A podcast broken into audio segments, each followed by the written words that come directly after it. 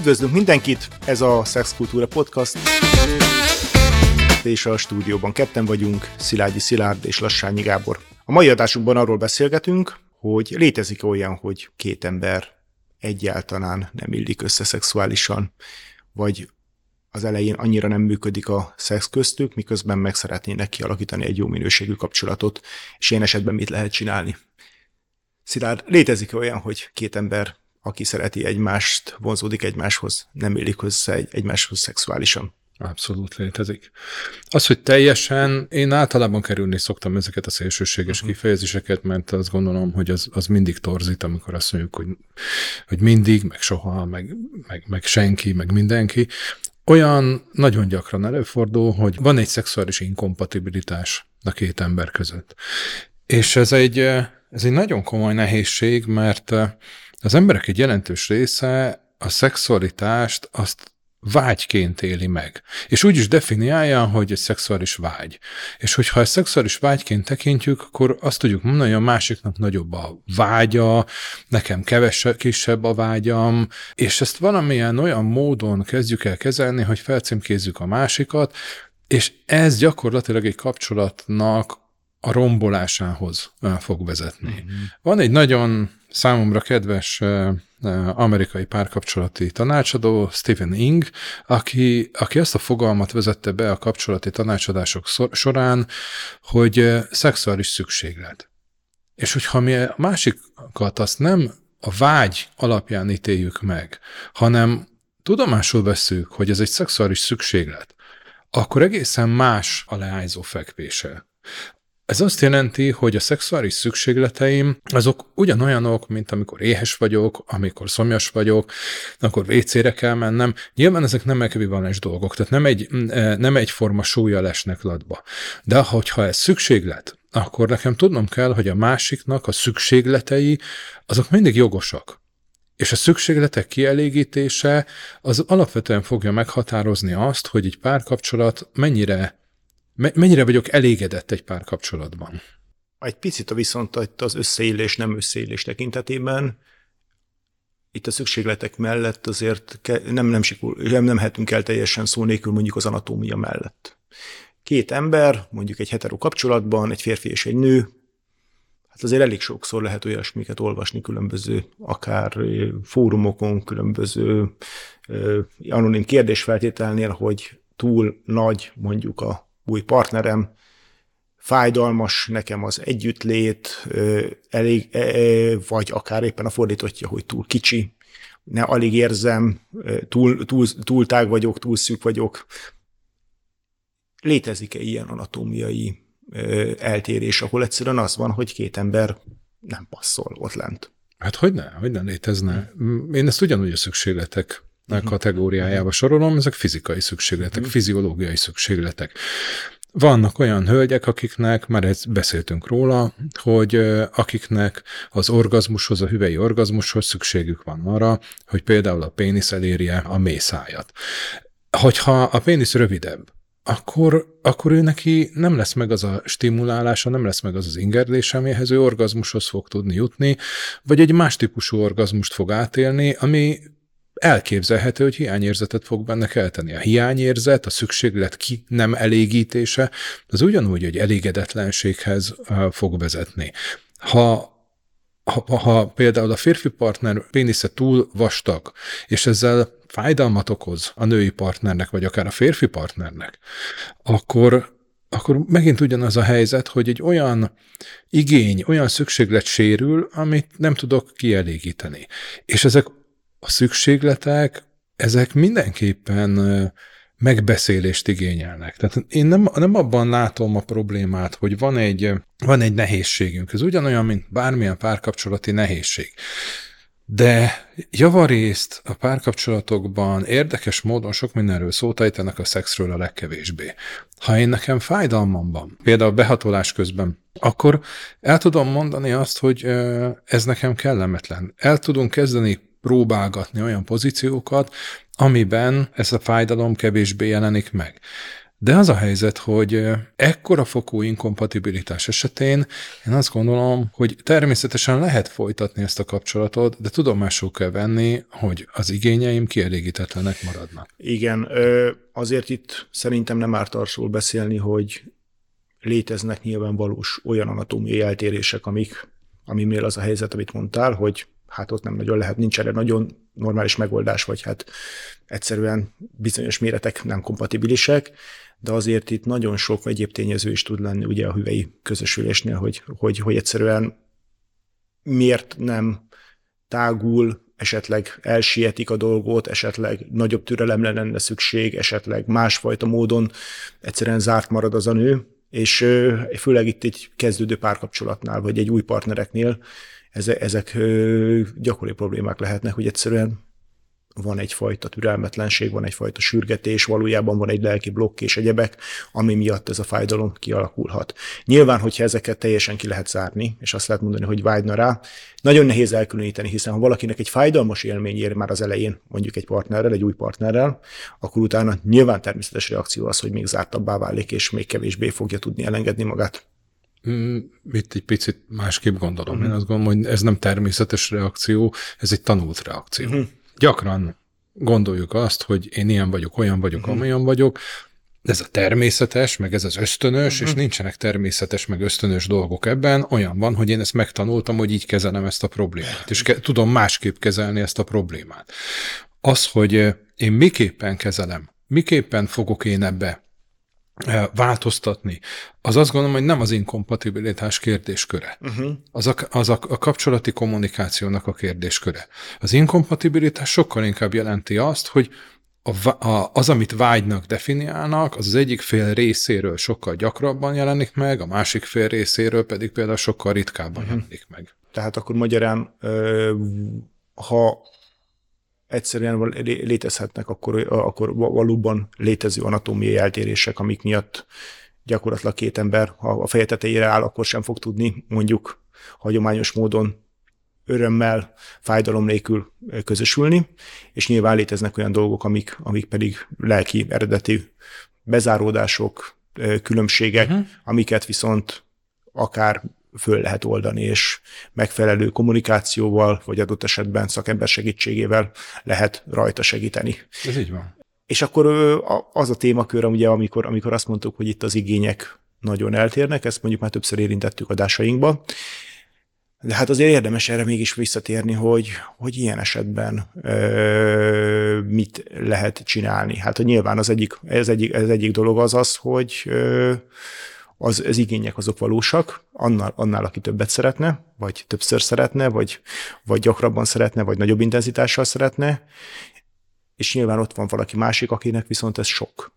És erre mondtam azt, hogy ha igénynek és vágynak definiáljuk, mm. akkor a másik fél részéről jogos az, hogy az a kérés, hogy például az igényeimet, azokat valamilyen módon szabályozzam. Ha én ezt szükségletként tekintem, egy olyan szükségletnek, hogy én szeretnék enni, uh-huh. akkor az nyilván valamilyen módon kontrollálni tudom ezt a fajta szükségletet, de a kontroll az egy szükséglet esetében egészen más eredményt fog uh, hozni, mint mondjuk egy igény esetében. Azt mondom, hogy nekem igényem van arra, hogy most elmenjünk moziba, az nem egy szükséglet, az egy igény tud lenni. Elmenjek színházba, az nem feltétlenül szükséglet, az egy igény. A szükséglet az sokkal inkább valami olyan dolog, ami ne, nagyon nehezen kontrollálható, ami nem, nem befolyásolható tudatossággal. Az, hogy én moziba szeretnék menni, az egy, az egy pszichés igény. Az, hogy én szexelni szeretnék, az egy pszichés, testi és párkapcsolati igény, ami szükséglet. A különbségek azok általában egy kapcsolatban nagyon komoly konfliktusokhoz tudnak vezetni. Amikor az egyik félnek mondjuk magasabb az igénye, bár azt szokták mondani, hogy a férfiaknak jellemzően magasabb az igénye, ez, ez az én tapasztalatom szerint általában így van, de ez nem egy, nem egy túl domináns dolog. I- hát, igen, azért, azért azt gondolom, hogy ez a valóban egy, inkább egy, csak egy ilyen sztereotíp érvelés, amivel így szoktak, szoktak valami, dobáló, valami. dobálózni. Valószínűleg inkább hangosabban artikulálják azok a férfiak, akik ezen a téren frusztráltak, mert kapcsolatukban úgy mondják, hogy nem, hogy nem élték meg, vagy nem olyan reakciókat kapnak a partnerüktől. És a fordított esetben talán kevésbé artikulálódik, amikor a nők élnek át hasonlóan. Ez jobban elfogadott. Tehát én azt, azt látom, hogy párkapcsolatban, amikor egy férfinak megjelenik a szexualitás iránti igénye, akkor nagyon gyakran az valamilyen bűnös, káros, elnyomandó, gusztustalan dolognak tartják, és igenis tessék uralkodni magadon. Vagy... ez konkrétan elhangzott egy ilyen egy beszélgetésnél, hogy a férfinak az igénye, hogy ő szeretkezni szeretne a feleségével, a feleség szerint az nem igény, hanem az egy követelés. Most akkor, amikor én fölcímkézem a partneremet azzal, hogy ő követelőző, erőszakos, türelmetlen, adott esetben narcisztikus, mert azt gondolom, hogy a szükséglete az valamiféle olyan belső indítatásból fakad, aminek negatív tartalma van, akkor onnantól kezdve én negatívan fogom látni azt az embert. Amikor pedig a másik, akinek alacsonyabb az igénye, elutasít engem, mint kezdeményező felet, akkor én leértékelve fogom érezni magam. Igen, de azért vannak más lehetőségek is, például én nekem, akinek alacsonyabb igénye van, mondjuk egy kapcsolatban, az, annak az a személy például elkezdi saját magát ö, szétszedni, és azt mondani, hogy én vagyok elbénázva, én vagyok rosszul összerakva, én vagyok kevés, én vagyok... Ö, valamiért kihagytak belőlem a vágyat, vagy, vagy, vagy én nem vagyok elég, elég jó. Tehát ez, ezre azért különböző reakciók tudnak születni. Hát én ezt azért egy elég káros reakciónak tartanám. Igen, mind a kettő az egyébként nyilván. Mert szó sincs arról, hogy valaki rosszul működne. Uh-huh.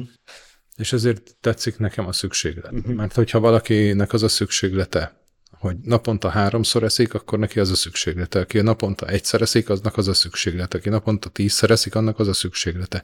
Nyilván a szélső értékek azok már kevésbé a szükségletekről szólnak, ott már bejöhet valamiféle más gondolkodás módosító történet is. De az a helyzet, hogy akkor, amikor én megértem, hogy a másiknak ez a fajta szexuális szükséglete, ez jogos, akkor fogok tudni én bármiben előrelépni. Akkor fogok tudni valamilyen módon megoldást keresni. És az a helyzet, hogy én nem tudom a másikban fölkelteni a vágyat. Én nem tudom a másikban a szükségletet előidézni. Ha valaki nem éhes, és én éhes vagyok, annak hiába mondom, hogy együnk. El tud velem jönni, ott tud velem ülni, és még tudja nézni, ahogy eszek. Ez a témakörhöz szerintem szorosan kéz a kézben járnak azok a különböző szerek, gyógyszerek, táplálkozás kiegészítők és egyéb dolgok, amiket így reklámoznak, amivel kvázi azt az illúziót keltik. Az egyik részéről nyilván beszéltünk már a mindenféle kifejezetten mondjuk a férfi nemi szervre ható gyógyszerekről és egyebekről beszélünk, amik azt ígérik, hogy ettől majd nagyobb lesz valakinek a libidója, fölkeltik a vágyat, éhesebbé válik szexuálisan. Mit gondolunk ezekről a fő, főleg nőknek, nőknek szánt termékekről, vagy nők, nőknek szánt, szánt szerekről?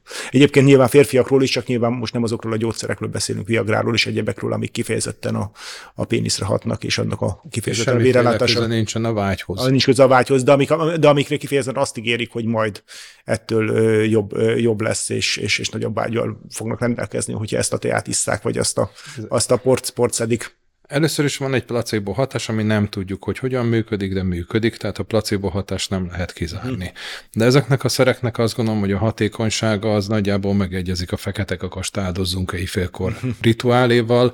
Nem igen tudom én egy másik embernek a szükségleteit befolyásolni. Időlegesen valószínűleg valamiféle hatást tudok kifejteni a másikra. Uh-huh. De ezek nagyon mélyen fekvő szükségleti eh, fogalmak. Uh-huh. Meg kell értsem azt, hogy és ezzel kezdtük a beszélgetést, hogy ez egy inkompatibilitás. Uh-huh. És nem az a kérdés, hogy van egy inkompatibilitás. Nem az a kérdés, hogy f- és állandóan megoldásokra törekszünk. Uh-huh. Ez egy elcseszett gondolkozás, hogy mi mindent meg azt gondoljuk, hogy össze lehet rakni. Megszoktuk azt, hogy bárhova fordulunk, akkor vannak megoldások, most már vannak appok, meg mesterséges intelligencia, meg Isten tudja micsoda, majd az megoldja. Az emberi kapcsolatoknak egy jelentős része, a kapcsolaton belüli problémáknak egy jelentős része nem megoldható. Hogyan tudok én ezzel együtt élni? Uh-huh. És mindig ez a kérdés. És vannak alváltozatok. Lehet ilyen alváltozat, hogy akinek ke- kisebb ez a fajta szükséglete, megérti. És itt van a kulcs, hogy megértem azt, hogy a másiknak nagyobb szükséglete van, és azt mondom, hogy oké, okay, lehet, hogy én nekem most a szexhez nincsen kedvem, de ahhoz van kedvem, hogy örömet és boldogságot szerezzek a másik félnek, és mindegy, hogy ez egy férfi-nő, nő-férfi, férfi-férfi-nő-nő relációban történik. Ez az egyik megoldás. Van az a megoldás, hogy azt mondom, hogy kompromisszumot kötünk. Az egyikünknek hetente egyszer, a másiknak két naponta van szüksége szexre. Oké, okay, a kompromisszum az az lesz, hogy mind a ketten nyomorultón fogjuk érezni magunkat, mert az egyik azt mondja, hogy tíz-tizenöt alkalommal lemondtam a szexről, a másik meg azt érzi, hogy öt-hat alkalommal belekényszerítették valamibe. És valószínűleg a maradék alkalmak sem lesznek örömteliek. És én azt gondolom, hogy ebben a szempontból ez a fajta kompromisszum, és ezt látom egyébként az esetek többségében, hogy valami ilyenféle kompromisszumra törekszenek. És ez a fajta kompromisszum, hát azt nem lehet mondani, hogy nem működik, hiszen láthatóan működik pároknál, csak a párkapcsolati elégedettséget veri vissza valami kutyakegyetlen mód. És akkor van olyan megoldás, hogy azt mondom, hogy akkor kinyitjuk a kapcsolatot. Tudomásul vesszük, hogy ennek a kapcsolatnak van egy olyan aspektusa, amiben az egyik fél a szükségleteit nem tudja kielégíteni. Enne, ehhez azt gondolom, hogy nagyon nagyfokú tudatosságra van szükség, és egy nagyon stabil bázis kapcsolatra. És akkor van az a megoldás, amikor pedig azt mondjuk, hogy hát akkor ez, ez a dolog nem működik együtt, és tudjuk mi egymást szeretni, de a szexuális inkompatibilitás miatt, ami szerintem egy párkapcsolat alapvető része, mert ez különbözteti meg a barátságtól, akkor mi mással fogjuk folytatni. Hát akkor gyakorlatilag ezzel kimerítettük a, a főbb lehetőségeket. Ezzel együtt, amit talán érdemes figyelembe venni, az, hogy az emberek változnak. És hogy ami az elején pörgős, az akár később egy kicsit el, elcsúszhat, de ami egyébként bizonyos életszakaszokban mondjuk éppen valakinél lelassul, távolabb kerül, kisebb lesz ez a igénye, Az, az más helyzetekben pedig, pedig, pedig esetleg, esetleg felpöröghet. Nyilván erre, erre is rá lehet nézni nagyobb tudatossággal, hogy azt mondjuk, hogy ez egy időszakos történet, vagy ennek vannak bizonyos külső lelki, vagy belső kapcsolati okai, de nyilván hosszú távon csak akkor lehet ebbe jól lenni, hogyha az emberek erről meg tudnak kommunikálni, és és az adott esetben tudatosan válaszok, válaszokat találni azokra a dolgokra, hogy akkor hogyan tovább. Szerintem egy nagyon fontos témát érintettél a változással. Gyakran hallom azt, hogy majd ez a helyzet változik. Uh-huh. Mi a franctól változna magától? Uh-huh. Nem fog magától megváltozni uh-huh. ez a helyzet. Egy, kettő. Az egyik legnagyobb eh, hiba az, amikor én egy párkapcsolatban azt gondolom, hogy valami nem kielégítően működik, és megvárom majd, amíg ez jól fog működni. Mm-hmm. Nem fog magától megváltozni. Természetesen van ilyen, volt egyszer egy úriember, akivel beszélgettem, és akkor megkérdezte, hogy hiszek-e Istenbe, és mondtam, hogy hiszek Istenbe, és akkor mondta, hogy akkor hiszek az isteni csodákban is, ugye? És mondtam, hogy én azért erre nem bazíroznék. Tehát egy, egy párkapcsolati elégedettséget isteni csodára nem biztos, hogy rábíznék. Arra igen, hogy elkezdünk erről beszélni, arra igen, hogy segítséget kérünk, és külső szakemberrel együtt ránézünk erre a történetre, arra igen, hogy elkezdünk változtatni. Ha mindent ugyanúgy csinálok, ugyanaz lesz a vége. Ez az egyik. A másik, hogy én várjam azt, hogy a másik megváltozzon, várjam azt, hogy ez jobb legyen, az nem fog működni. Az még mélyebbre fog minket tolni, mert egy olyan dologba fektetek be, ami nagy valószínűséggel nem fog megtörténni. És azt gondolom, hogy én valamiféleképpen befektettem ebbe a kapcsolatba időt, hogy majd ez meg fog változni, és csalódott vagyok, hogy ez nem, nem történt meg. A változás, az arra való igényem, az megvan, de az, hogy elfogadjam, hogy a másik nem biztos, hogy fog változni. Ez, ebbe, ebbe abszolút igazad van, viszont a másik fele ennek a történetnek, hogy az is egy nagyon veszélyes ö, attitűd, ami szintén azért látunk ebben a, a, a, akár a modern, modern világban, hogy ö, azt gondoljuk, hogy én most befizettem egy ilyen és ilyen típusú kapcsolatra, és hogyha abban változás van, hát akkor, akkor, akkor, akkor ennyi, akkor ezt dobjuk ki, és, és keressük a következőt, mert hogyha bármifajta szinten lecsökkent ez a akár a szexuális intenzitás, akár a szexuális ö, örömérzet, vagy, a, vagy az elégedettség, akkor abban a pillanatban ez már, ez már kuka, innen már csak egyenesen lefelé a lejtőn. Ez megint egy nagyon fontos dolog. Igen, valóban régen, amikor az ember vett egy autót negyven évvel ezelőtt, akkor beült, és új szaga volt az autónak, és örült neki, és használta húsz évig. És húsz év után nem az volt annak az autónak az értéke, hogy új szaga van, hanem annak az autónak az volt az értéke, hogy kiszolgált engem, mentünk egy csomót, és tudom, hogy mi hogyan működik rajta. Most az emberek az új szagú autókat keresik. Azért, hogy állandóan újat, újat, újat, és hogy valami nem működik rajta, akkor majd lecserélem. Hogyha valami, vagy ott valami újdonság, azt is tudnia kéne, nem kéne tudnia. Am- amikor én elköteleződöm egy kapcsolat mellett, akkor amellett köteleződöm el, hogy azt a kapcsolatot én életben fogom tartani, ápolni fogom, energiát és időt fektetek bele. Ha én ezt nem teszem meg, akkor egy kapcsolat sem fog működni. Így van. Tehát magyarán visszafordítva ide a szexuális szükségletekre és azokban bekövetkezett változásokban, nyilván önmagában maga a változás az természetes is lehet, vagy a változások természetesek lehetnek, viszont mondjuk, hogyha valahol ezek az igények nagyon eltolódnak, akkor nyilván maguktól ezek nem fognak ö, visszatalálni az eredeti állapotába, sőt, nem is az eredeti állapota valószínűleg pont nem fog visszaállni, más módon, másmilyen módon lehet, az nagyon intenzív, vagy nagyon jó minőségi is, de ehhez, ehhez viszont idő, energia és hát odafigyelés kell, meg jó kommunikáció. Igen. Köszönjük szépen, ez volt a mai Szex Kultúra Podcast, és hogyha véleményetek, kérdésetek, esetleg témaötletetek van, keressetek minket az Instagramon, Facebookon, vagy pedig e-mailben. Köszönjük szépen!